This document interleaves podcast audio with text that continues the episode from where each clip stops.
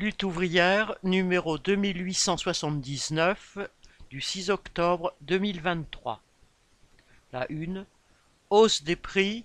Les ministres s'agitent, les capitalistes décident. Rubrique éditoriale. Hausse des prix. Les ministres s'agitent, les capitalistes décident. Citation. On ne reviendra pas au prix d'avant. Fin de citation. A reconnu Bruno Le Maire alors que l'inflation se maintient officiellement à 5% par an. Le carburant frise les 2 euros le litre. Les prix de l'alimentaire ont pris 20% en deux ans. Ceux qui se sont saignés pour acheter leur logement voient leurs taxes foncières exploser. Chaque passage au supermarché, chaque plein à la pompe, chaque facture devient source d'angoisse. Mois après mois, de nouvelles fractions de travailleurs sous-payés de chômeurs mal indemnisés, de jeunes sans revenus ou de retraités aux petites pensions sont poussés vers la pauvreté. Le cri d'alarme lancé par le président des Restos du Cœur vaut mieux que toutes les statistiques.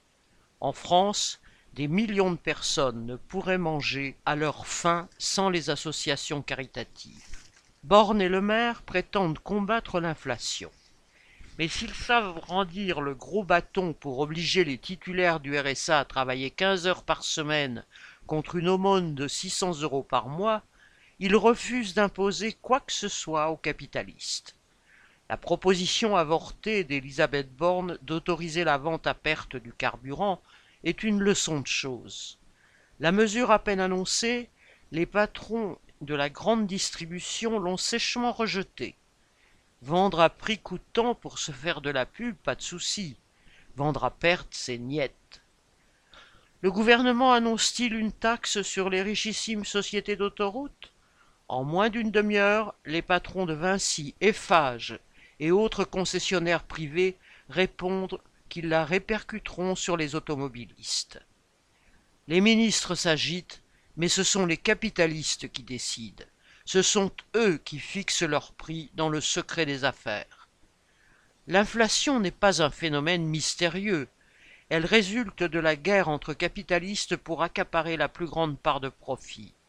Les plus puissants, dans l'énergie ou le transport maritime, ont augmenté leurs prix. Chaque événement, pandémie, guerre, sécheresse, bouscule les rapports de force entre eux et sert de prétexte pour augmenter les prix. À chaque étape, industriels, distributeurs ou spéculateurs répercutent ces hausses en ajoutant leurs propres marges. Au bout de la chaîne, les classes populaires sont saignées. Le prix du carburant s'envole parce que les raffineurs ont multiplié leurs marges par dix depuis 2021. Et le gouvernement en est encore à se demander s'il ne ferait pas des super marges, entre guillemets. Du côté de l'alimentaire, industriels et grandes distributions s'accusent mutuellement d'avoir augmenté leurs prix. Ils parlent en connaisseurs, car ils l'ont tous fait et sont tous des profiteurs. Sous l'Ancien Régime, les rois créaient de nouveaux impôts pour améliorer leur train de vie. Aujourd'hui, les capitalistes s'octroient de superbes marges que nous payons au quotidien. Ces rois des temps modernes sont des parasites et des irresponsables.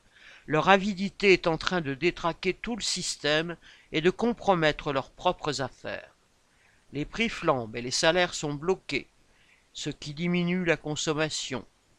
La hausse des taux d'intérêt imposés par les banques centrales renchérit les emprunts, et il devient impossible d'acheter un logement ou une voiture. Des petites entreprises font faillite faute de pouvoir renouveler un crédit.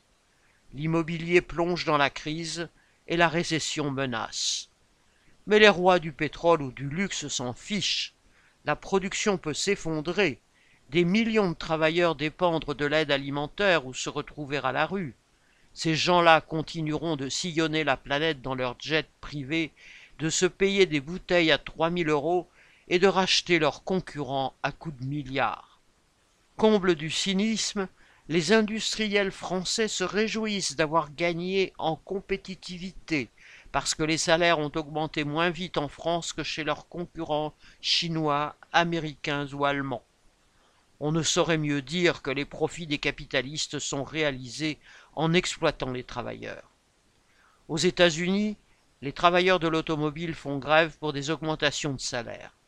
Là-bas comme ici, la seule façon de ne pas tomber dans la pauvreté ou la déchéance, c'est d'imposer que les salaires rattrapent les 400 ou 500 euros perdus ces dernières années.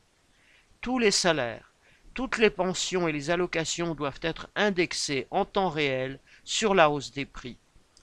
Ces mesures ne sortiront pas du dialogue social.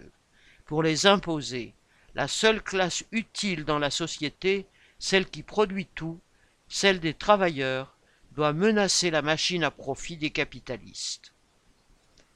Bulletin d'entreprise du 2 octobre 2023. Nathalie Artaud.